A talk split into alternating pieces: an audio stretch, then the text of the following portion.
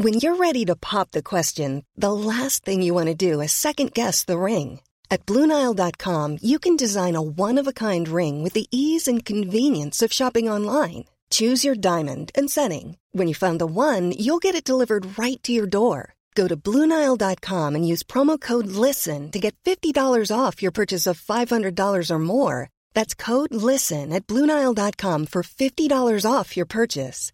Bluenile.com code LISTEN. Many of us have those stubborn pounds that seem impossible to lose, no matter how good we eat or how hard we work out. My solution is PlushCare. PlushCare is a leading telehealth provider with doctors who are there for you day and night to partner with you in your weight loss journey. They can prescribe FDA-approved weight loss medications like Wagovi and Zepbound for those who qualify. Plus, they accept most insurance plans. To get started, visit plushcare.com slash weight loss. That's plushcare.com slash weight loss.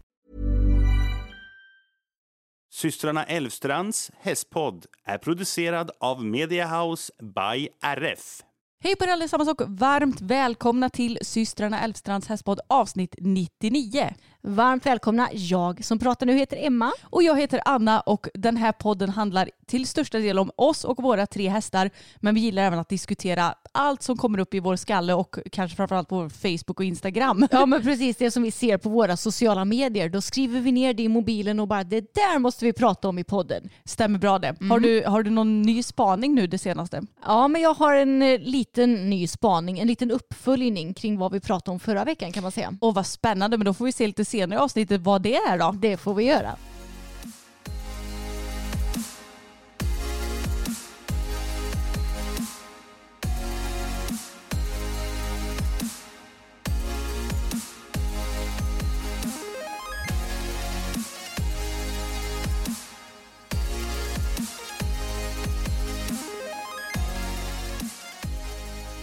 Okej, men hur är då läget med dig denna första veckan i januari? Jo, men det är bra får jag säga. Eh, Förutom att jag har haft lite krångel med en visdomstand nu sedan julafton. Alltså ursäkta, men hur många gånger har vi hört det här i podden nu? Jo, men det är bra, förutom min tand, förutom Mm, min jo. tå, förutom mitt lillfinger typ.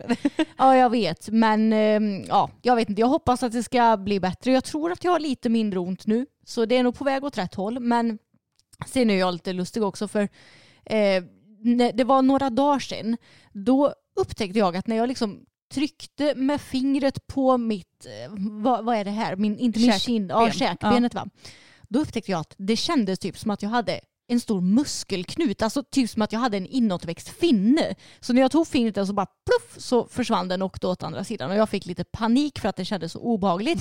Och då tänkte jag, men har jag någon inåtväxt finne? Men sen så såg jag ju liksom inte på min hud att jag skulle ha någonting för att det såg inte ut som att jag hade någon finne. Och då tänkte jag, ja men då är det väl någon jäkla muskelknut eller något sånt där. För det satt ju typ där jag har haft ont med tanden. Så det kan ju säkert hända att jag har fått någon sorts spänning där vid munnen. Ja, men kanske. Och eh, då var jag så smart så tänkte jag nu jävlar ska jag få bort den här jäkla knuten.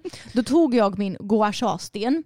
Jag tog inte någon olja i ansiktet utan jag tog den stenen och så tryckte jättehårt på ansiktet i cirkulära rörelser för att bara nu ska jag få bort den där äckliga lilla klumpen som jag har där på insidan. Tog du med den platta sidan då istället typ eller?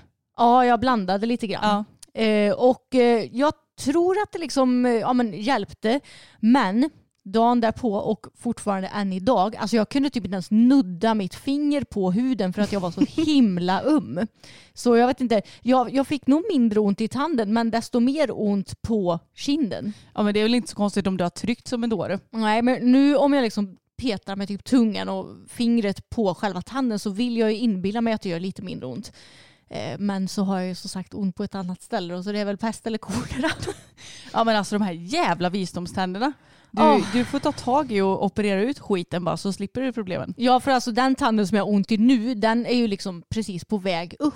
Mm. Så jag vet inte ens om man bara kan dra ut den lätt, utan då får man nog operera ut den som du sa. Antagligen. Men alltså grejen att man kan ju bli lurad av det där också. För att jag trodde ju så länge att min tand var på väg upp och att den var på väg upp och att när jag fick ont att den växte. Men problemet var att mina rötter var ju så krokiga så den hade inte kunnat komma upp för den, ja det tog väl stopp antar jag. Jo. Så att jag menar det är ju sånt man inte vet förrän man verkligen röntgar och har sig. Nej. Och jag tror att man måste göra en specifik röntgen för att verkligen se hur rötterna ser ut. Och det gör man väl hos käkspecialisten. Jag var ju i Mhm. Borås vill jag minnas. Okej. Så du får ta tag i det där om det inte blir bättre. Ja, men jag, är sån, jag har ju haft en tand som har krånglat tidigare och det är den på högra sidan. Men nu har ju den kommit upp helt och hållet och nu har jag ju inte ont i den längre.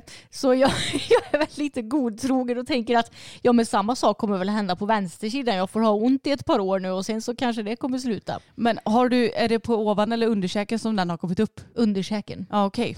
Ja, jag vet inte. Du får Nej. väl ha lite is i magen. Du får, du får välja själv. Men om du inte orkar ha ont längre så får du ändå söka för det. Jo, ja, jag vet. Men jag är så van vid att ha ont hela tiden så lite extra det, det är ingenting som jag inte klarar av. Det bekommer det inte. Det är inte allt för mycket i alla fall.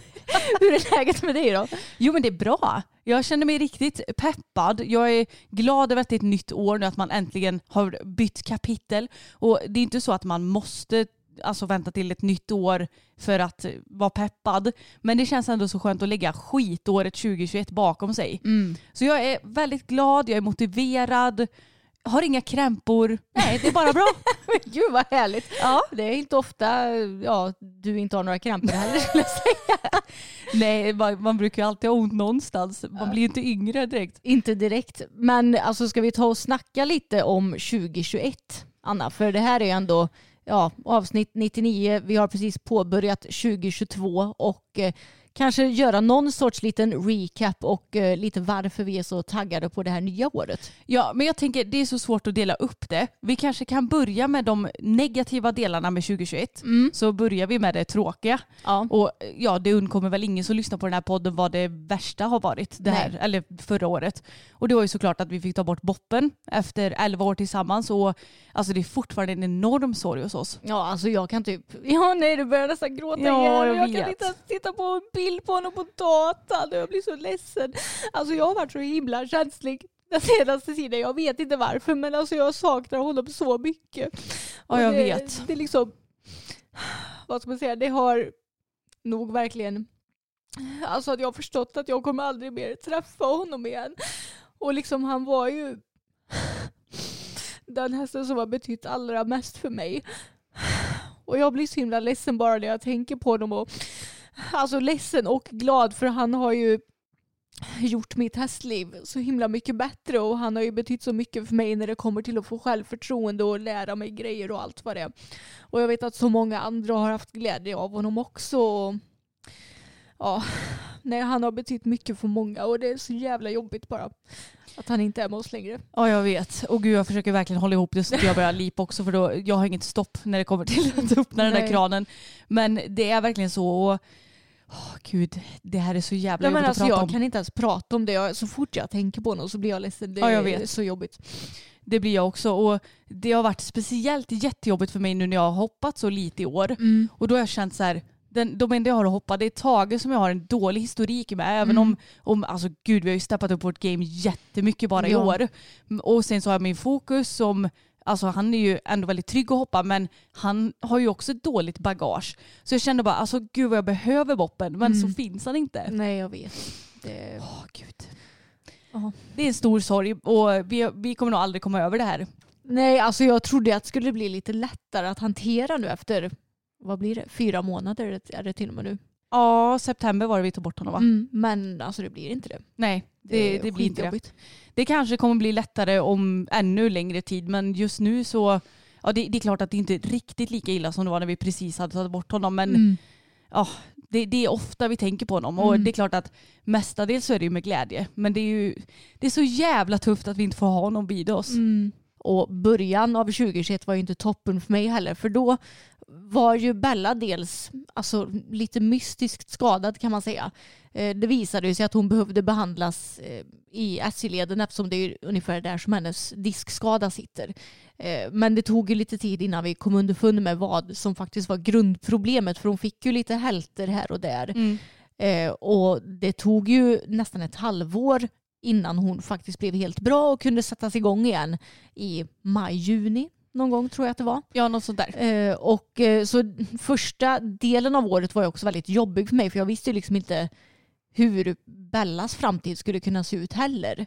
Eh, så det var ju också väldigt jobbigt. Då var ju som tur var boppen väldigt fräsch. Jag skulle precis säga att Mm. det var ju en jäkla tur att inte det här hände samtidigt Ja. för då, då vet jag inte hur det hade gått för oss alltså. Nej, verkligen. Och sen så har jag haft mycket kroppsliga problem i år också. Eh, dels i våras hade jag jättemycket problem med mitt diskbråck Mm. och att jag hade svin mycket ischiasvärk. Vilket är en väldigt speciell smärta som inte riktigt går att förklara men det är ju nervsmärta i ena benet. Och alltså det var ju så här så fort jag hade suttit eller legat ner och sen ställde mig upp så bara det forsade ner smärta i benet Mm. och så att jag nästan ramlade ihop. Men gud Och- det hade jag nästan förträngt. Nu när Ja. du säger det igen så minns jag hur det var. Mm. Du hade ju jättesvårt att gå ur bilen till exempel. Mm, precis, så det var skitjobbigt och då kanske ni förstår också att det var inte jättelätt att rida eller att träna som vi ju normalt sett brukar göra mycket. Så eh, ja, men i våras så hade jag inte direkt min starkaste period i livet rent fysiskt. Eh, och sen i höstas så fick jag istället problem med höften igen. Mm. Eh, och det hade jag ju problem med kanske ja, två månader i alla fall måste det ha varit. Ja något sånt där. Eh, Men nu har jag ju gått hos naprapaten ett antal gånger och peppar peppar men just nu så har jag inga kroppsliga bekymmer förutom min tand då. Så det får jag ju vara tacksam för. Men det är ju lite störigt att det har kommit och gått så himla mycket kroppsliga problem med mig också. Eh, Och sen har min kropp också varit i obalans efter att jag gjorde konisering för min livmoderhalscancer. Alltså att du går in och skrapar vid livmoder, livmoderhals. Livmodertappen. Livmodertappen, så säger man. Eh, För att få bort cellförändringar och eh, den lilla tumören som jag hade. Och ja men alltså min kropp. Jag har ju alltid haft problem med att jag typ blöder jättemycket. Eh, och innan jag började äta p-piller så hade jag jätteoregelbunden mens. Jag blödde hur mycket som helst. Jag fick asmycket mensvärk. Och eh, nu efter att jag har gjort de här skrapningarna, även om jag äter p-piller så har jag liksom fått massa mellanblödningar och blött massa. Mm. Så min kropp har liksom varit så mycket i obalans och sen så fort den har kommit i balans igen, ja då har jag åkt in på en ny kontroll på sjukhuset och då har jag börjat blöda igen efter det. Alltså det är så störigt för det är som att min kropp bara, nej alltså du, jag, den hamnar liksom i obalans av att du går in och grejar där inne Ja. vad ska jag säga. Men det är ju jättestörigt såklart. Hoppas, alltså har det blivit bättre nu eller? Nu tror jag att det är bättre igen. Ja. Men jag har ju typ så här fått ja, men hålla upp med p-piller och allt vad det är för att det ska komma i balans igen och det, ja, det är så svårt. Jag vill ju liksom bara kunna ha en normal inom stationstecken menscykel. Mm. Du får ju inte riktig mens när du äter p-piller men så att jag ändå vet när jag ska blöda och att jag inte håller på och mellanblöder så att jag blöder så här ja, en förmiddag nu och sen så blöder jag igen nästa förmiddag. Alltså, jag vet liksom inte när det kommer och att det kan hålla på och blöda så i två veckor. Alltså det är inte kul. Nej och jag menar man kan ju inte gå runt med en tampong i, i fall och Nej. matt för att då torkar ju slemhinnor och grejs Mm. ut. Och det kanske inte är jättekul att behöva ha en binda hela tiden även när du Nej. inte behöver det. Exakt. Eh, Så mina kroppsliga bekymmer 2021 hoppas jag ju helt klart på att slippa nu i år. Det får vi verkligen hålla tummarna Mm. för. Och jag hoppas att jag ska slippa skada mitt knä i år. det gjorde jag ju förra året i mars och alltså jag är ju nästintill bra nu men jag känner ju av det ibland skulle jag säga. Alltså det är väldigt sällan jag känner av det men jag kan känna av det om jag ska till exempel göra plankan. Mm. Så den vågar jag inte riktigt göra längre vilket känns tråkigt för det är en väldigt bra bålövning men Mm. it is what it is. Ja. Jag mår ju ändå väldigt bra men det tog ett jäkla tag att komma tillbaka. ja, jag trodde inte det skulle ta så lång tid för dig. Nej, inte jag dig. heller. För jag har ju som sagt skadat mitt andra knä en gång. Och Mm. då var det så här, ja, jag gick på kryckor två dagar och sen en vecka senare var jag smärtfri.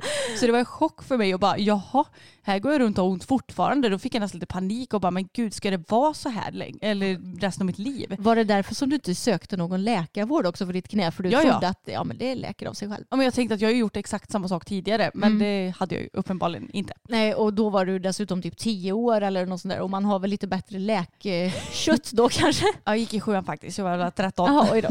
eller 14. Nej men så är det ju. Men det gick bra sen när jag fick lite sjukgymnastik Mm. um, ja, övningar att göra. Det hjälpte faktiskt. Mm. Vi har ju varit lite skeptiska mot det tidigare när du har sökt men eh, för min Mm. del hjälpte det. Mm. Och sen så har ju fokus och tagit Alltså de har haft lite så här småskit under året. Ja. Tage hade någon hovböld och sen fick han någon sträckning i skinkan. eller om det var tvärtom att han fick det ena för det andra. Mm. Och fokus samma med honom. Han har ju haft något det var ju någon gång som han sträckte typ sin bog så han knappt alltså, kunde röra sig i hagen. Ja. Och då tänkte jag, men gud har du gått och brutit någonting? Mm. Och så har han haft något sår som han har fått reaktion på. Och, alltså han har ju varit halt av diverse grejer men inte av någon inflammation eller skit. Mm. Så att det har varit lite små grejer längs hela året som har varit störiga. Mm. Men samtidigt så har det ju, ja, är du klar på minussidan? Eh, ja, jag tror det i alla Mm. fall med liksom hästarna och mina kroppsliga bekymmer. Ja, för på den positiva sidan så måste jag ju säga att alltså, Fokus har ju utvecklat så extremt mycket i år. Mm. Och Tage har ju fått hålla sig fräsch utöver sina hovbulder och grejer. Så att alltså, jag är jättetacksam för häståret ändå får jag säga. Mm, ja, jag skulle säga att dina hästar har haft ett riktigt bra år i år. Mm. Förutom då de här små grejerna men jag menar det är ju sånt som kan hända och som man Gud, får ja. räkna med händer. Ja. Eh, Men eh, Bella hon har ju varit, alltså efter, efter det att hon kom igång ordentligt igen i juni och hela året så har hon ju varit alltså kanon. Top notch. Ja, men hon har aldrig varit så fin som hon är nu och hon har också utvecklats svin mycket och snabbt har det gått också. Mm. Det känns som att hon har blivit så mycket starkare på så kort tid. Hon har blivit så himla ridbar och fin och rolig. Alltså hon har alltid varit ridbar men det märks att hon har blivit starkare och orkar mycket mer och så. så eh, alltså jag är så tacksam över att jag har haft Bella nu under hösten och kunnat träna och tävla så jag ändå har kunnat lägga mina tankar och min energi på något annat. För ja, om, om hon hade varit dålig också så då hade jag ju alltså, blivit helt deprimerad. Mm, verkligen. Alltså hon har ju blivit så himla mycket mer balanserad framförallt. För att, och jag tycker alltid att hon har haft eh, ganska bra styrka ändå Mm. med sin ålder och så. Mm. Men nu märker man att hon verkligen orkar så mycket mer och orkar balansera upp hela sig själv. Mm. Och använda kanske sin bål på ett helt annat sätt också. Ja. Så det är jättekul. Det har jag ju märkt de få gånger jag har ridit henne. Mm. Att wow vilken skillnad det är. Ja, och hon har presterat top notch på varje tävling som vi har varit ute på. Alltså hon har fått så bra resultat och jag har fått jättebra känsla på ja, men alla tävlingar förutom nu den sista då. Då fick vi ändå bra resultat men känslan var ju inte den allra bästa. Så alltså, jag kan liksom inte klaga någonting på mitt och Bellas senaste halvår. Och hon har ju inte ens haft minsta lilla smågrej. Hon har inte haft ett enda sår, hon har inte haft någon sträckning, alltså ingenting. Peppar peppar, för jag har fan haft nog skit med den hästen tycker jag. Så nu tycker jag, nu tycker jag att det kan få hålla sig så här. Ja ni har verkligen fått er kvot kan man säga. Ja, verkligen. Och Fokus är ju väldigt imponerad över också och ja, delvis mig själv får man väl ändå säga. För att vi började ju året i april om jag inte minns fel. Mm, Eller maj, jag Ja. minns inte riktigt. Eh, med att starta en lätt A3 på Pay and Ride och då fick vi ihop 58,5 procent. Mm. Och sen så har vi ändå avslutat året nu med att starta med få se på 65,7. Mm. Alltså det är ju en jätteförbättring. Ja, Även om det, som vi pratat om tidigare, det, man kan ju inte riktigt jämföra domare med domare för att de dömer ju såklart olika. Men oavsett vad så har han utvecklats så extremt mycket i år. Verkligen, och resultaten har ju blivit bättre och bättre också ju mer tid som det har gått. Mm. Så att det har ju inte varit så här, ja det har gått eh, jättedåligt en täv- tävling, sen jättebra en tävling, sen jättedåligt. Utan han har varit mycket mer stabil tycker jag och resultaten har liksom ökat lite grann hela tiden som en stabil trappa. Verkligen. Och det är ju det som du har saknat med honom förut. Ja, ja, ja, gud. Alltså bara förra året så var det så här, ja men vi kunde få så här 55 procent typ. Eller så kunde vi bli godkända. Mm. Men det var ju aldrig några, det var ju inte ens toppar och dalar utan det var dalar och lite mindre dalar. Ja men det var ju typ aldrig ens över ja, men så här 60 procent eller Nej. 60-62 procent. Vad jag vill minnas i alla fall. Nej. Nej, så att det, det har varit ett riktigt toppenår rent tävlingsmässigt. Och, alltså, han har ju blivit mycket mer trygg på tävling och jag märker att han ändå börjar förstå grejer lite mer. Även om vi såklart kommer kunna göra det ännu bättre så småningom tror jag. Bara få vänja sig ännu mer. Men det, det är riktigt skönt för innan så har jag varit lite så här orolig hur det ska gå att tävla och hur kommer han vara på tävlingsbanan, hur ska jag hantera det, bla bla bla. Men nu behöver jag inte ens tänka så mycket på det. Nej. Ja, och jag avslutade också det här året med ett breakup. Ja just det. Det var ju lite så här droppen, eller pricken över i kanske man säger. Över det här skitåret menar Ja du? men lite så. Så nu tänker jag att nästa år, alltså det ska ju mycket till för att, eller nästa år, det här året. Mm. Det ska ju mycket till för att det ska bli sämre än förra året. Jag tycker det också. Och Mm. Jag glömde kanske se det på minussidan men jag har faktiskt mått mycket sämre mentalt i år mot vad jag brukar. Mm. Men det kanske egentligen inte är så konstigt när man har haft en hel del motgångar som med ditt eh, cancerbesked och med alla småskador och Bella vart skadad och sen med boppen. Och pappa, Och att han blev sparkad. Ja just det ja. Eh, nej men det, det har bara varit så här varje gång man tänkt att ja men nu går det lite framåt igen så har nästa grej hänt så man har liksom hamnat på backen igen. Mm. Och så har man rest sig upp och borstat av sig och så börjar man gå framåt igen och så händer nästa grej. Mm. Så att det är liksom, det är inte så konstigt att mitt psyke inte är sitt starkaste jag. Nej, Men jag tycker ändå att jag har hanterat allting relativt bra. För att ja. ja, man, man kan ju bara göra sitt bästa. Ja, och det som är skönt är att vi har ju varandra och kan stötta varandra och vi har ju väldigt bra föräldrar också Mm. som ställer upp och hjälper till och allt vad det nu är. Så det har ju helt klart, alltså det är någonting som vi kan vara tacksamma för hela tiden. Verkligen. Ja men då tycker jag väl ändå att vi har sammanfattat vårt 2021 hyfsat bra. Men jag måste bara avsluta den här lilla delen med en liten eh, irritationsgrej som jag Okej. tycker. Och det är alla Instagram-folk som måste göra en recap av sitt 20, eller ja, av sitt år. Jo, och då lägger upp tre miljarder jävla stories Mm. på en dag. Och det är så här, alltså om jag följer dig, du har ju sett den här bilden förut, ska jag se Mm. den en gång till? Det är inte intressant för mig, det enda det är intressant för det är väl dig själv. ja. Jag tänker det med. Jag är inte heller något fan av sådana recaps. Så om jag märker att någon som jag följer börjar lägga upp något sånt, då vet jag att nej men då skiter jag i att titta på den här storyn under In- det här dygnet. Ja men verkligen, för jag blir bara så här, man scrollar ju bara förbi ändå. Mm. Eller ja, trycker förbi.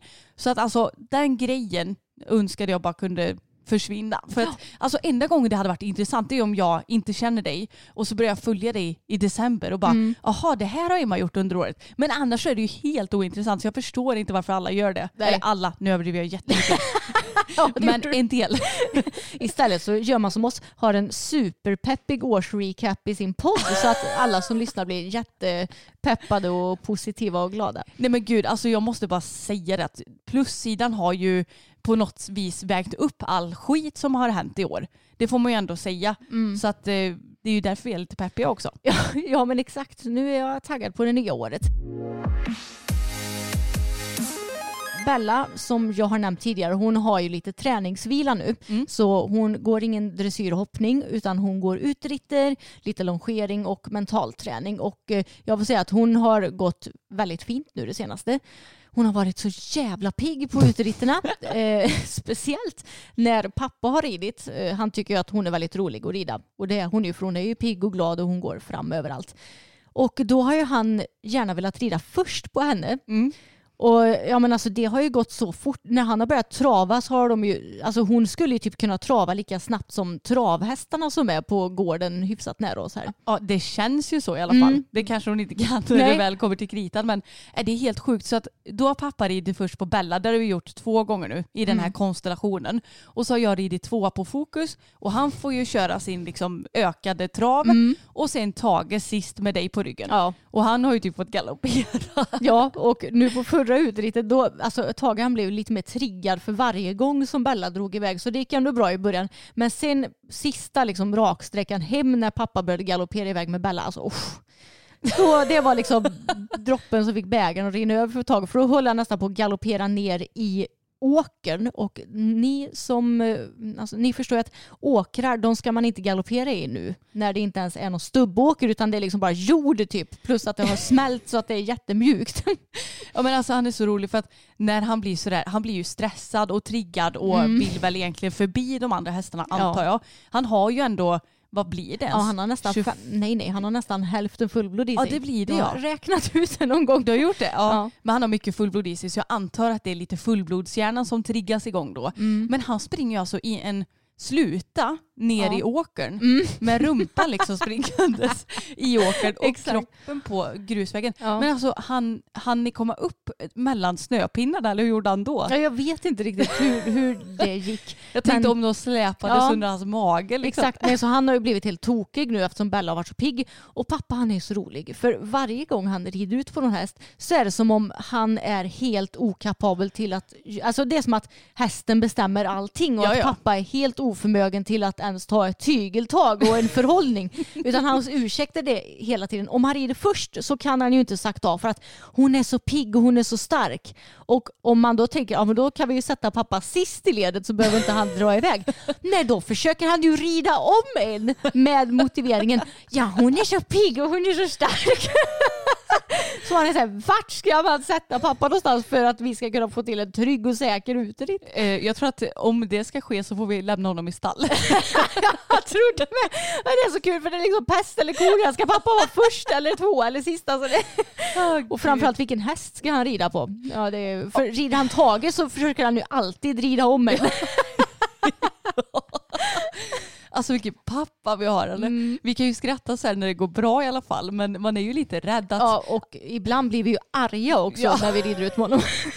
bara men pappa sakta av Mm. då. Typ som när Tage galopperade i, i sidled. Och alltså det som jag tycker är lite så här obehagligt är att man vet ju inte, är det här hans värsta eller kommer han typ bocka iväg eller sparka Mm. av en? Eller, det är just det man tycker är obehagligt, det man inte vet om. Ja, exakt. Men ja, det har ju gått bra i alla fall. Mm, det har det. Och eh, jag har ju tränat en del mentalt med Bella också, alltså lite övningar från marken. Och eh, det har också gått jättebra. Jag har ju inte gjort något speciellt avancerat men jag har haft henne ganska mycket lös i paddocken och försökt få henne att liksom flytta för tryck och att hon ska följa efter mig och mitt kroppsspråk. Och jag märker att jag kan använda mig av mindre och mindre tryck nu eller vad man ska säga för att få henne att ja, men till exempel gå åt sidan eller komma till mig. Jag kan använda så himla små rörelser. Och jag har dessutom provat att löslongera lite grann och det är någonting som absolut inte har gått att göra med henne tidigare. För hon Mm. har liksom bara, haha nu kan jag springa iväg. Hon är ju väldigt eh, dominant och tycker det är kul att hitta på grejer själv och blir lätt uttråkad. Ja, hon, Så- hon är ju lite för trygg i sig själv ibland. Hon är väldigt trygg i sig själv. Så det gäller att vara väldigt duktig på att motivera henne om jag ska få henne att liksom, ja, men, kunna löslongera sig själv runt mig. Men det har faktiskt gått bra. Mm. Alltså, det är klart att hon sprang iväg någon gång och sådär. Men nu har hon blivit eller så har jag blivit så pass bra i min kommunika- kommunikation så att jag kan ändå få henne att vända in till mig igen om jag ser att ja, nu är hon på väg att Mm. springa iväg. Eh, och att jag ändå kan träna på att ja, men nu ska vi byta lite varv och nu så ska du sakta av så att jag kan så att jag ändå hittar på grejer samtidigt som jag löslongerar henne. Mm. Jag får ta och träna lite mer på det. Och det är att när jag har löslongerat henne förut när vi hade rundkorallen Mm.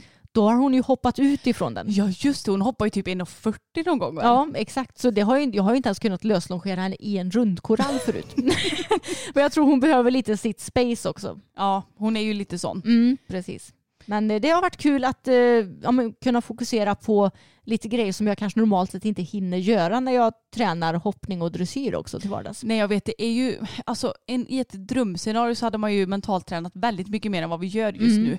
Men alltså jag höll typ på att bränna ut mig själv när jag hade både tag och fokus, eller vad säger jag? Jo tag och fokus, nu Mm. sa jag rätt.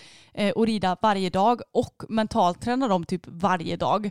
Alltså, eller inte varje dag men väldigt ofta i alla fall. Mm. Så att jag, jag känner att nu har jag fått typ göra en liten paus från det där för att bara rensa och sen så ska jag ta upp det lite mer tänker jag. Mm. För just nu har jag inte mentaltränat fokus så mycket. Men däremot så har det blivit lite lastträning i alla fall. Och alltså han har gjort det så jäkla bra. Nu så i veckan så tränade jag två gånger för Miranda. Eh, som, alltså gud vi har inte tränat för henne på jätte, jättelänge. För att eh, hon har inte haft tid och då har jag blivit så här, då får jag väl hitta en ny tränare här hemma då så att eh, hon kan träna oss ibland. Och nu blev det äntligen av och då lyckades vi få till en en hel helg tänkte jag säga. Det var en tisdag till onsdag. Mm. Det var så roligt och han var så himla himla duktig. Och det är en blivande Grand Prix kanske. Ja, kanske Ja. Kanske. För vi började träna både på byten och lite mot piaff och passage. Mm. Och det känns ju helt sjukt att sitta och säga det. Men alltså grejen att Miranda sa att det tar sån tid så att det gäller att börja i tid. För att alltså, det sker inte över en dag. Det är inte som att så här, ja, man lär hästen att fatta galopp utan det, det är verkligen mycket styrka och mycket teknik och Mm. hästen ska fatta. Så det är lika bra att du börjar nu. Jag var okej. Men han var så duktig. Mm. Så vi har haft två riktigt, riktigt bra träningspass för Miranda. Och det är så roligt också för att i Alltså så som Miranda rider och rider med alltså, små hjälper, eh, hästen ska ha egen motor och den ska vilja framåt själv och sådär. Så när vi skulle träna mot Piaf då samlade jag traven och sen så sa hon nu sitter du still, rör ingenting. Du får inte driva på honom, du får inte svaja med överkroppen, du får inte göra någonting. Alltså jag fick sitta och bita mig i läppen. Mm. För att man vill ju så himla gärna alltid savea upp hästens misstag. Ja. Alltså eh, det är ju samma om en häst galopperar och den är nära på att bryta av till trav. Då vill man gärna vara där och driva på. Mm. Men den måste ju få göra fel för att kunna lära sig vad rätt är också. Mm. Så jag fick sitta där, bita mig i läppen tills han sagt till skritt och då korrigerade jag honom lite lätt med bara pyttelite spö på, bo, Mm. eller på vid skänken och skänkel på så att han fattade att okej jag skulle samla traven och sen så samlade han traven väldigt fint efter Mm. det sen. Det tog nog några gånger innan han förstod och det är ju såklart långt ifrån en piaff alltså på stället men Mm. han samlade verkligen traven jätte, jätte, jättemycket. Mm. Och det var samma när vi skulle försöka oss på lite passageaktigt. Alltså jag tror vi fick till något steg som ändå kan räknas som någon form av passage. Mm. Så jag är väldigt motiverad och det är så himla kul att börja träna på så här svåra grejer för att det är ju långt ifrån min kunskapscirkel. Men någon gång ska man ju komma utanför den där cirkeln också. Ja, och jag menar det gör ju ingenting om det blir lite fel heller, eller lite halvbra. Nej, så länge man inte lär in hästen fel men å andra sidan så går det väl alltid att lära om även om det kanske är lite krångligare. Ja, alltså jag tror det, det ska nog till ganska mycket för att man ska kunna lära hästen så himla mycket fel. Speciellt en häst som du ändå har känt så pass länge. Ja, och jag tänker också att det kanske är lite känsligare med typ galoppombyten än piaff och passagedelen för att jag känner att alltså hur mycket fel kan jag göra där? Ja, Jag, jag tänker att alltså, det som gäller är att samla traven och i passagen vill man ju ha dem med lite framåtanda. I piaffen vill man att de ska ha energi uppåt men stå still. ja. Alltså jag tänker att ja, jag tror att jag på något vis förstår lite hur jag ska få hästen att gå dit. Mm, precis. Jag tyckte det var, ja men jag har ju också umgåtts med dig och Miranda när du har tränat och jag tycker det är lite intressant för Miranda hon har ju ändå tävlat betydligt högre klasser än vad vi har gjort Mm. och utbildat hästar upp till ja, svår klass kan man väl säga. Ja, hon, hon har tävlat ut till intermediär 2 så Ja. det är ju svår klass. Precis, och jag, eller, vi pratade lite om det. Att, ja, men alltså jag har undrat här, hur gör man egentligen när man lär hästen en piaff till exempel? För det känns som att det finns så himla många olika metoder som folk gör. Många tränar ju in det från marken och Mm. att de s- står med spön och eh, alltså petar på hästens ben för att få hästen att röra på sig. Jag vet att vissa börjar väl typ med tumkörning och få hästarna i piaff. Ja. Eh, och medan Miranda hon gör det ju i ridningen när hon liksom känner att hästarna har blivit tillräckligt starka med det. Ja. Och jag svarade att ja men hur gör du? Och jag har sett att många till exempel tränar in det från marken och så. Ja, jag tycker ju mer att det där är som en sorts cirkuskonst. Ja, men egentligen lite sant. Jag har inte tänkt på det. Men det är Mm. klart att hur ska man kunna applicera det i ridningen sen då? ja det kanske man kan men det blir också lite konstigt att träna på en så himla samlande rörelse redan, alltså många gör ju det redan när hästen kanske är så här 3, 4, 5 år. Ja. Och då känns det ju verkligen som Miranda säger att det kanske är lite mer som en cirkuskonst än att hästen faktiskt är styrkemässigt redo för det. Ja, och gör en eh, alltså, regelrättig piaff.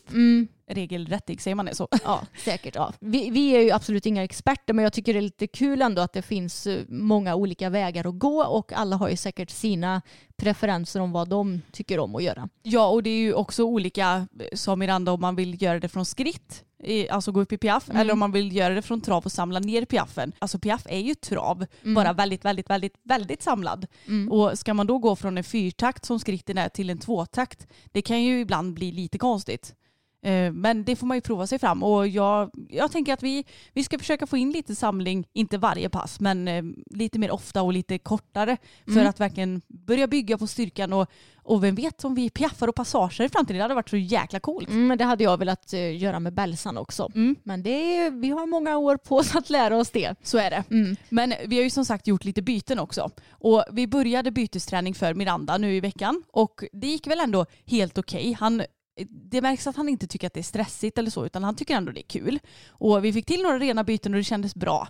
Och sen så tränade vi för Johan igår faktiskt. Mm. Och då så fick vi träna ännu mer på byten. Och jag har alltid tänkt att det måste vara kommunikationen mellan mig och Fokus som det tryter mellan. För att Mm. vi har ju, alltså vi har ju småtränat lite på byten genom åren också. Men det är bara att nu har jag bestämt mig för att nu jäklar ska vi kunna det här. Mm.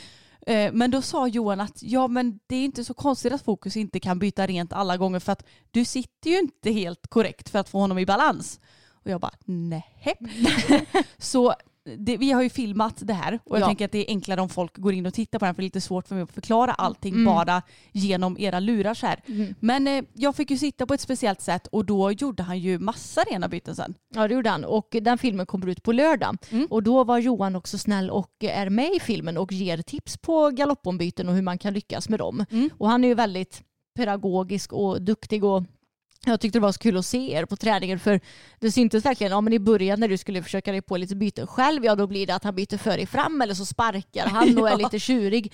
Men när du verkligen fick till den ridningen som Johan sa åt dig, alltså hur du skulle sitta med din kropp och hur du skulle rida, alltså du, han, jag har aldrig sett honom göra så fina byten någon gång. Nej och det kändes verkligen genom hela Mm. kroppen att han, han tog i och man kände hur han välvde ryggen i bytet Exakt. och inte bara så sprattlade till typ. Nej, Så att det, var så himla roligt och det gjorde mig ännu mer motiverad till att fortsätta att träna på byten. Mm. Och han sa, eh, både Johan och Miranda har sagt det nu i veckan, att alltså, det tar tid att lära sig byten. Eh, kanske inte just det tekniska men att allting sitter och att man framförallt känner vilket byte som är rent och vilket som är orent. Och det sa jag till honom att nu kommer du nog få många pass framöver här där Ja. jag ber dig att titta ett tag. ja. För att jag, alltså ibland kände jag så här, ja men det här måste varit rent. Men när, ibland, alltså han är så mjuk så Ja. man känner ju inte när han byter orent. Nej, exakt. Det var skillnad med Boppen för han var ju lite typ studsigare i sina byten. Mm. Och då märkte man väldigt tydligt, ja, och där blev han lite barfota och där var han före med fram. Barfota! Barfota! Han skvätte av för skorna. exakt, lite jämfota. Medan fokus, ja som sagt han rör sig så mjukt, han är ju en riktig gummiboll som dessutom bara flyter fram typ. Mm. Så med han är det, jag har ju också provat att rida lite byte på honom och det är ju mycket svårare. Mm. Eh, men jag ska ju också försöka mig på att komma igång och träna lite byten med Bella nedsuttet för hon brukar ju mestadels byta när vi hoppar. Mm. Och hon är nog ganska bra på att eh, byta rent och sådär. Hon brukar ju byta galopp, alltså renare galopp än vad Fokus gör. Ja. Men nu måste jag ju bara få henne till att kunna göra det när jag sitter ner. Precis. också. Ja. Men eh, ja, det ska bli kul. ja, och om vi ska bara nämna lilla taggemannen också den senaste tiden så har han varit jättefräsch. Mm. Jag har ju faktiskt inte ridit honom så mycket själv för att ja, men du har ridit ut på honom Mm. och sen har Sigrid ridit honom på banan. Ja. Men han har ju skött sig som den ängel han är. Ja, men han har varit väldigt pigg och glad också. Mm. Han har varit piggare mot vad han har varit eh, ja, men under hösten och känns väldigt fräsch och fin och han har sett jättefin ut när Sigrid har ridit honom på banan och som sagt han har varit väldigt pigg ute i skogen. Så det känns som att han är i riktigt bra form nu. Ja, det känns väldigt skönt. Han är ju 22 år i år. Ja. Så att eh, vi vill ju gärna att han ska hålla så länge han bara kan. Nu har vi ju nya åldrar på våra hästar. Ja. Om vi tar minstingen i stallet så är det ju Bella på nio år. Mm. Fokus 12 blir han va? Mm. Och Tage 22. Ja, det känns lite overkligt. Jag tycker att nu börjar ju fokus nästan bli gubbe här helt plötsligt. Ja, men tänk att jag ändå köpte honom när han var sju. Ja. Fast då var det ju precis i slutet av året så han Mm. skulle ju fylla åtta. Men ändå. ja, och ska man vara sån, han fyller ju inte år förrän om nästan ett halvår. Nej, så han är fortfarande elva bara. Ja precis egentligen. Och Bella hon var ju fem när jag köpte henne Mm. och nu blir hon nio år. Och Tage var sju när vi köpte honom och han blir 22. Fattar ni att vi har ägt honom i 15 år i år? Ja, Det är helt sjukt. den lilla gaggiga gubben. Vi älskar honom också så mycket. Jättemycket.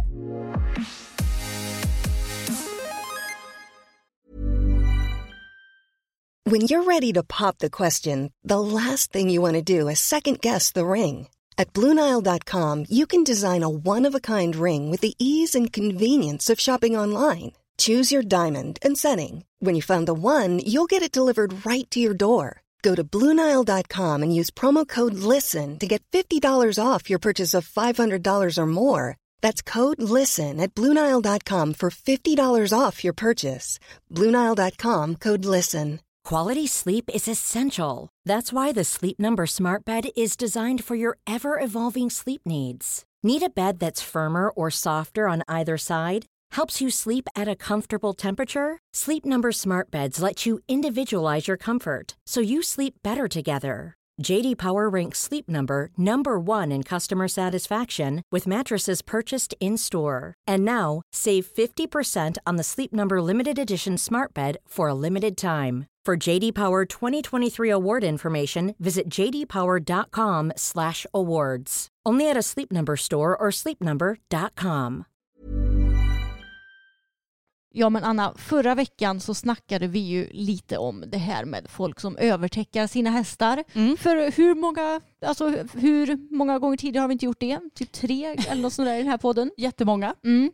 Och eh, jag tycker ju att det är intressant när ja, men företag lägger upp olika grejer om tecken i sina sociala medier. Och eh, efter att vi hade släppt vårt förra avsnitt så fick vi ett DM där någon skickade en eh, länk till Hogsta Ridsports Instagram där de har lagt upp en täckestemperaturguide. Och eh, vi kan lägga ut den här bilden också Mm. på vår Instagram så att ni kan se. Men när jag läste den här täckestemperaturguiden så fick jag lite så här eh, ångest när jag tänker på att ska hästarna gå med så här mycket tecken verkligen. Och, alltså, de har ju så här temperaturgrader Celsius har de 15 grader eller varmare, 10 till 15 grader, 5 till 10 grader och en liten sån skala.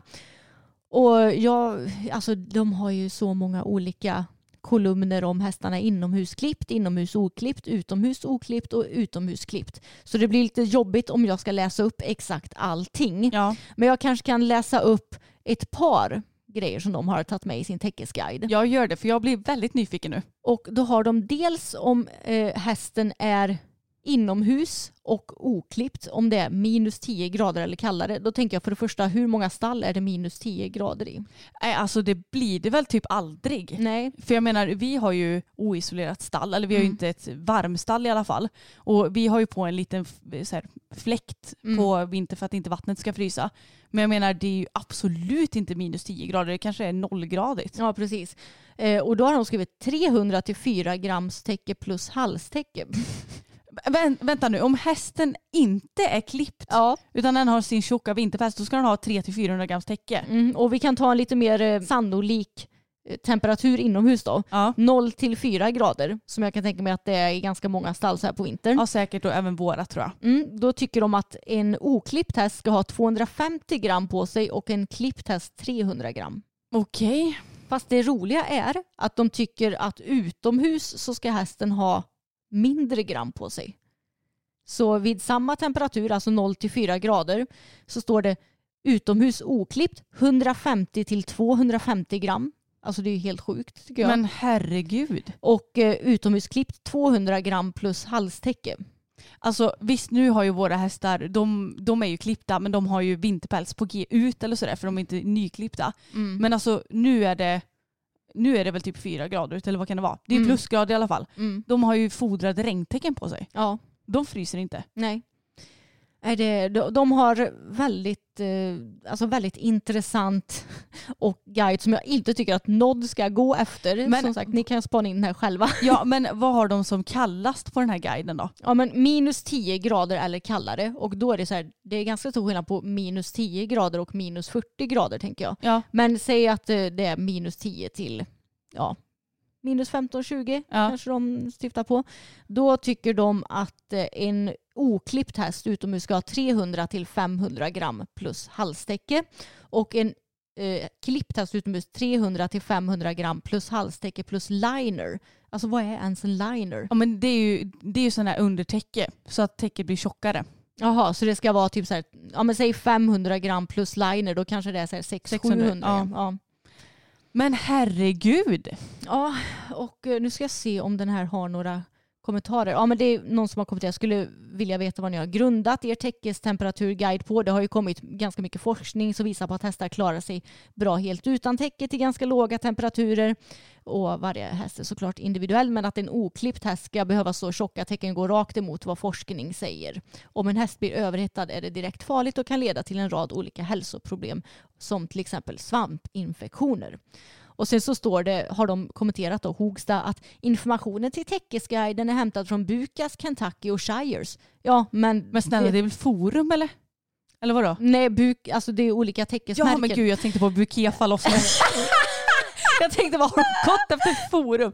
Ja okej. Och jag menar, det är inte så konstigt att de säger det, för precis som vi pratade om förra veckan, Bukas och Kentucky och Shires, de vill väl sälja så många tecken som möjligt. Såklart. Så det är klart att de rekommenderar att ja, men du måste ha ett 500 grams täcke och du måste ha ett 300 grams täcke och ett 200 grams täcke Ja. och en liner till det också. Mm. Eh, så det är ju, ja, det är inte så många som har kommenterat för de har väl inte så många följare men de som har kommenterat har ju också varit kritiska till det som de har delat då den här bilden. Mm. Och jag tycker det är så tråkigt när företag ska sprida sån här okunskap och sånt som absolut inte stämmer för de allra flesta hästar. Ja, och som vi sagt miljarder gånger, det beror ju jättemycket på vilken häst det är. Men det här kan ju inte stämma på någon häst känner jag rent spontant.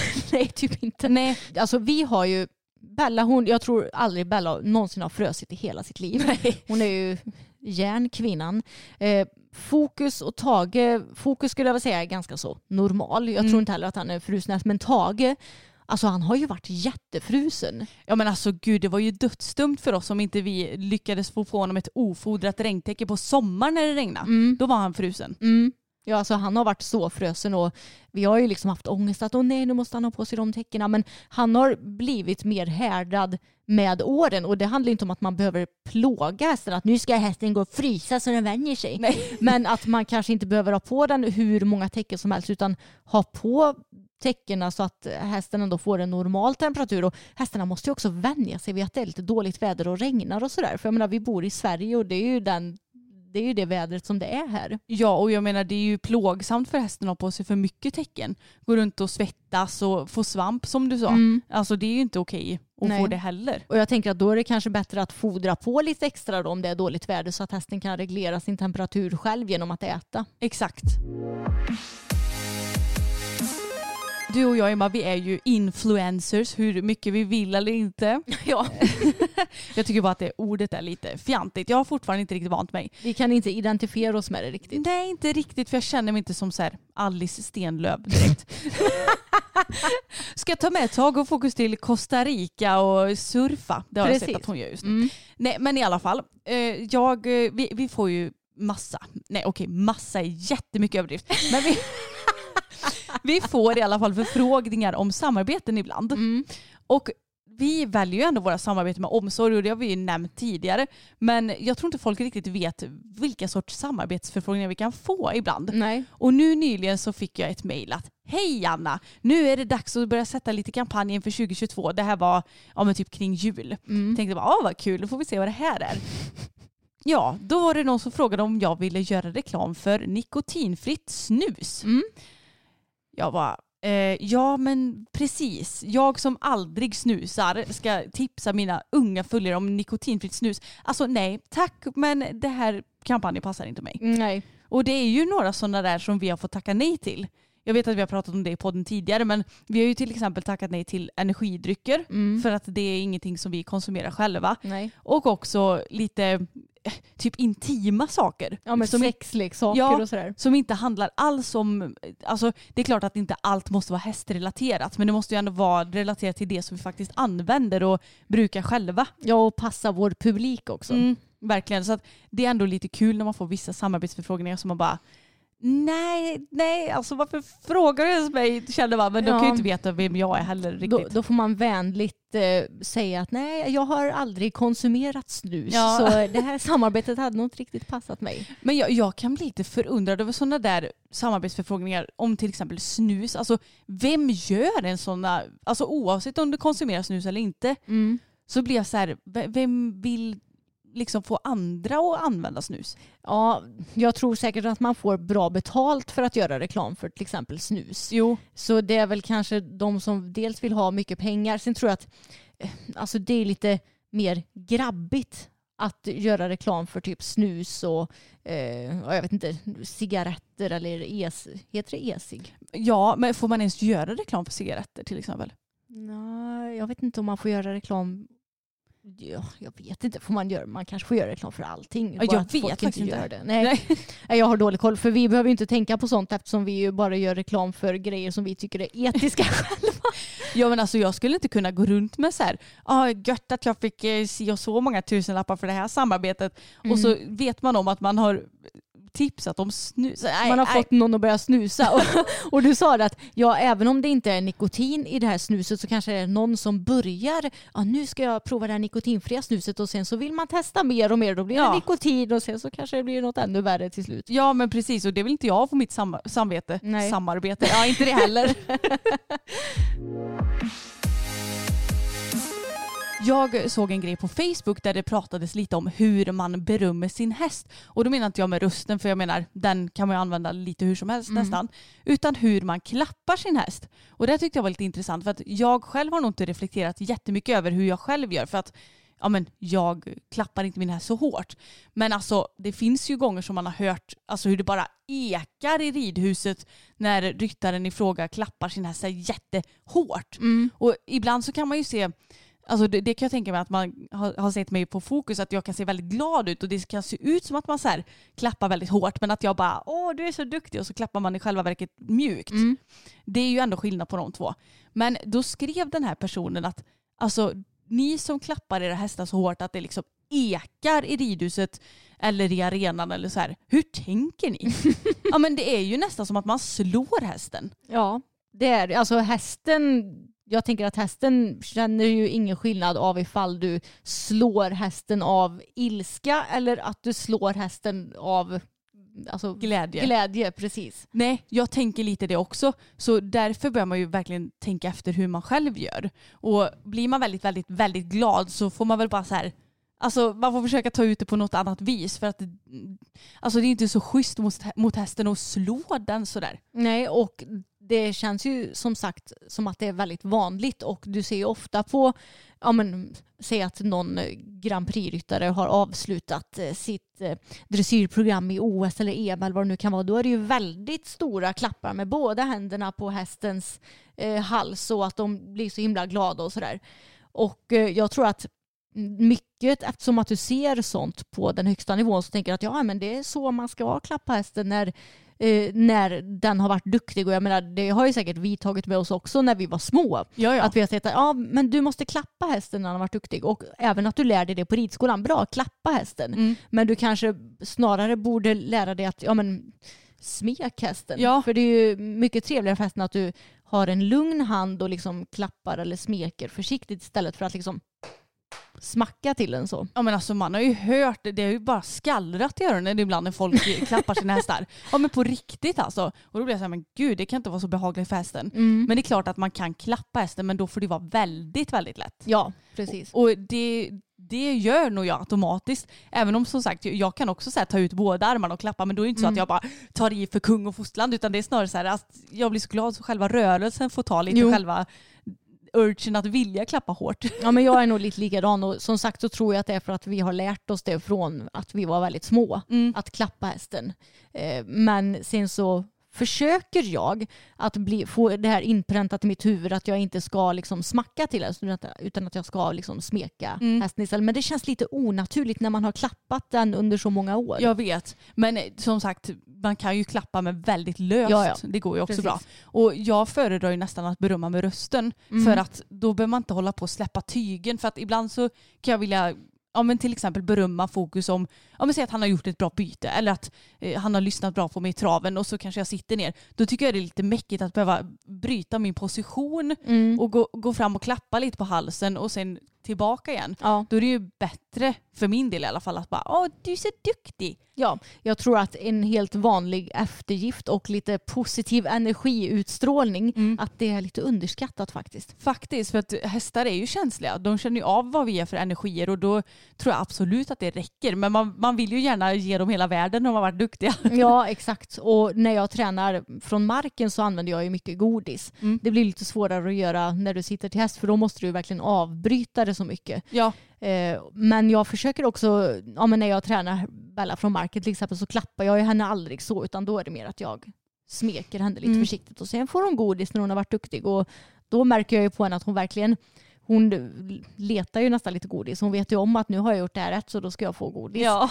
Eh, det blir ju lite svårare att applicera på hästryggen helt klart. Men då får jag ju snarare försöka få till den här positiva känslan i kroppen och positiv energi och att jag för över det till henne. Mm. ja men jag tyckte i alla fall att det var intressant för att som sagt jag har inte reflekterat så mycket över det och jag tycker att det är viktigt att prata om för att det kanske är någon där ute som inte har tänkt på det. Nej. Men som, ja, vi får vara lite försiktiga när vi klappar och berömmer våra hästar för att jag tror att de hade uppskattat mycket mer om vi hade varit lugnare. Och vi måste ju ta och avsluta det här avsnittet med lite nyårs och fyrverkerisnack. För det känns ju som att inför varje nyår så blir det alltid mycket snack om fyrverkerier och de flesta tror jag, är negativt inställda till fyrverkerier just eftersom att det är både dåligt för miljön och det är väldigt många djur som blir rädda för dem och är traumatiserade av när det smäller och när det lyser. Men ändå så ska de här jäkla fyrverkerierna få finnas ändå. Ja, och det som jag tycker är sämst av allting det är att ja, men, vilken idiot där ute i vårt avlånga land som helst får köpa raketer och, och smälla av. Alltså nu, nu menar inte jag att alla är idioter, men ni förstår vad jag menar. Mm. Jag, hade, jag hade tyckt det varit bättre, alltså såklart hade jag velat totalförbjuda det överlag, men då hade det väl varit bättre om så här, ja men Vara kommun anordnar en fyrverkeriskjutning klockan 12 och sen är det bra. Och Skövde och eh, Falköping, alltså du förstår vad jag menar. Mm. Men alltså vem som helst kan skjuta raketer. Och det är så jäkla dåligt bara för att Mm. det drabbar ju så himla många. Mm, det gör det verkligen. Och eh, jag var hemma med hästarna nu på nyår och eh, gick ut runt kvart i tolv för att hålla koll på dem. De gick ut i lösdriften som vanligt, vilket de har gjort varje nyår. Och eh, jag ska inte säga att jag var nojig, för de brukar vara väldigt lugna trots Mm. att det skjuts raketer. Och det brukar inte skjutas speciellt nära här heller, utan det, det brukar vara på ja, men i alla fall ett par kilometers avstånd vill jag minnas tidigare år. Men så var jag så här, ah, nu är inte Boppen med i flocken längre. Och Undrar om det kommer bli någon skillnad på det. Så jag tänkte att ja, men jag, ja, jag hade varit ute oavsett, men Ja. jag ville vara ute och kolla till dem. Liksom. Och eh, så började det ja, skjutas vid typ så här kvart i tolv lite grann. Och då var ju egentligen alla raketer ja, men några kilometer bort så att man egentligen bara såg det i luften och hörde små smällar. Och då brydde sig inte hästarna någonting utan de stod och åt och liksom chillade lite. Men sen när klockan var 12 då smällde det faktiskt väldigt nära här. Alltså, vi snackar kanske ett par, ja men säg 200-300 meter härifrån Mm. skulle jag kunna tippa att det var på ett par ställen och då smällde det ju rejält. Och jag blev lite förvånad. Bara, "Jaha, oj, smälls det så här nära? För det brukar det som sagt inte göra. Och då blev hästarna lite stressade och eh, sprang. De stod ju först vid höbalen, då sprang de iväg lite grann. Och sen sprang de tillbaka och sen sprang de iväg lite. Men det blev inte värre än så skönt nog utan de blev lite stressade, sprang lite och då fick jag försöka ja men det är lugnt hästarna, matte är här med er och det är ingen fara, det är bara dumma raketer och de lugnade sig ändå snabbt så det var nog inget större trauma för dem. Men eh, jag förstår ju att det är många djur som har det väldigt mycket värre än vad våra har det så här på nyår. Verkligen. Och du, hade, eller du såg väl några Kanadagäss som flög förbi Ja, panik jag också? såg inte men jag hörde. Ja. Och då, då tyckte jag så synd om dem för det brukar vara lite kanadagäss vid en eh, damm som finns, ja det är också typ så ett par hundra meter härifrån. Mm. Och då hörde jag när, ja men efter tolvslaget när jag skulle gå in igen så hörde jag i luften så då flög de och de var jätterädda för raketerna. Tänk om de hade blivit träffade. Ja men jag vet, det kan ju inte de veta om de är Nej. ute och flyger liksom och så kommer en raket och Mm, de Nej. fattar ju inte vad som händer. Nej men verkligen inte. Men då fick jag också syn på Facebook, på tal om det här med raketer och hästar, eh, så fick jag upp, nu har jag tyvärr missat att eh, printscreena hans namn. Nej, jag vet inte. Nej, men i alla fall en text från nyårsafton. God fortsättning på det nya året. Tyvärr är den inte så god för mig. Vi har nämligen en häst mindre på gården. Acke Backebus, som jag kallade honom, köpte min dotter som fyraåring och utbildade till fälttävlanshäst. Hon sålde, jag köpte tillbaka honom som 14-åring. Jag vet att det hör nyår till att skjuta raketer men skulle önska att vi alla tänker till och försöker bryta den traditionen. I natt strax efter tolvslaget dog Acke. Jag kan inte säga med säkerhet att det var fyrverkerierna som tog hans liv men jag var på plats, det vill säga ute i hagen hos hästarna. Jag såg paniken hos dem. De började springa och nästan precis framför mig går Acke omkull och faller ihop. Några sekunder senare är han borta för alltid. Utan raketer hade vi förmodligen fått ytterligare några år tillsammans. Och det är ju precis som han skriver. Alltså, det är klart att alltså, någon pulsorder kanske gick på hästen. Det kanske hade hänt ändå. Men det känns ju väldigt sannolikt att det var på grund av raketerna. Det känns ju inte som att det borde vara en slump. Nej, jag tycker inte det. Nej, och känsliga Emma började såklart gråta när hon såg det här. Ja. ja men det är helt fruktansvärt. Mm. Alltså man kan ju bara tänka sig in i den situationen. Tänk om det hade varit någon av våra hästar. Mm. Och det är alltid så här inför nyårsafton att det är lite pest eller kolera. Ska man ställa in dem i stallet, göra någonting som inte är vanligt för dem, för våra går ju ändå på lösdrift hela tiden. Mm. Ska vi göra någonting som de inte är vana vid och då kanske de blir oroliga och, och slänger runt i boxen och Mm. inte kommer till ro där. Då är det typ bättre att de får vara lösa i, eller lösa, men gå i hagen Mm. och kunna springa om de får panik. Ja. Men samtidigt så är risken att de springer tråden och så flyr fältet. ja, men just när det kommer till våra hästar tror jag att det ska väldigt mycket till för att de skulle göra det. Det tror visserligen jag också, men Mm. man får ju alltid tänka till lite inför sådana här högtider. Ja. Just på grund av de här jävla raketerna. Precis, och det är så svårt att säga vad som är rätt att göra också. Alltså min spontana tanke är ju typ ändra på så lite som möjligt. Ja, För att, och jag tänker också många gånger att ifall eh, vi som människor börjar bete oss stressat så kommer ju hästarna eller hundarna eller vad det nu kan vara, då kommer ju de ta åt sig av den energin. ja, Eh, så ja, vi försökte att inte ändra på någonting och det kändes ändå som att det gick bra idag. Men sen så hade det kanske varit ännu svårare om till exempel våra grannar hade skjutit ja. och inte sagt till innan. Så att vi hade kunnat förbereda oss på det. Men det har ju hänt en gång, kommer du inte ihåg det? Jo. Det var ju typ på påsk eller någonting va? Ja, Som de sköt. Ja. Och då, det gick ju ändå väl men Mm. jäklar vad arg pappa var då. Han fick stå ute bland hästarna som sprang runt så här. Ja. Ja. Nej men det, vi skickar verkligen en varm tanke till Acke som Mm. får vila i frid efter det här och det är helt fruktansvärt. Mm, och han är säkert inte den, det enda djuret som har blivit drabbad heller kan jag tänka mig. Nej och det är ju alltså också ganska vanligt att eh, ja, men ston kastar sina föl och Mm. kalvar och grisar. Alltså alla möjliga djur kastar sina, sina bebisar i magen för att de blir så stressade. Mm. Och det är säkert många vilda djur som har dött av paniken också. ja. Så äh, det, det, jag förstår inte. Jag, alltså jag kan tycka att det är fint, absolut. Men det är inte nödvändigt. Det blir ju ett nytt år utan de här raketerna också. det känns så förlegat och mossigt Mm. bara. Och jag vet att jag är ju människa så jag vet ju till och med vad som sker. Men när vi var små och var på nyårsfirande så tyckte jag också att det var obehagligt. Så jag var ju aldrig ute när det smällde för jag tyckte det var obehagligt, det höga ljudet. Ja, jag Ja, med. tänk, tänk då hästar och hundar och allt vad det nu är som inte ens förstår vad det är som händer. Nej, och vad, jag, eller vad det verkar som så har väl hundar det nästan värst av alla djur. Mm, För det, man hör ju mycket mer om skotträdda hundar. mm, Så det är ju jättetråkigt att man ska behöva ja, men dels anpassa en hel kväll efter att behöva ta hand om sin hund som normaltvis är jättegullig och, och, och lugn mm. men som blir jättestressad för att det skjuts. Jag tycker det är så himla onödigt bara. Det var allt för årets första avsnitt och nästa avsnitt blir ju faktiskt vårt hundrade. Mm. Så då blir det lite fir eller fir. Det blir det. Då ska vi se till att göra ett extra långt avsnitt. Mm. Och eh, kom ihåg att följa oss på Instagram där vi heter systrarna Elfstrand för vi kommer ju vilja ha dels lite ämnestips nu inför det hundrade avsnittet men också att ni får ställa frågor till oss och det kommer ni att få göra i en poll i vår story.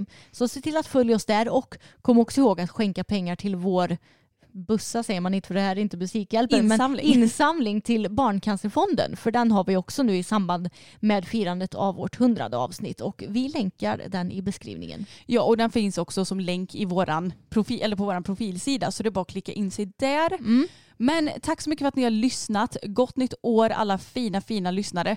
Ha det gott så hörs vi igen om en vecka. Det gör vi. Hej då!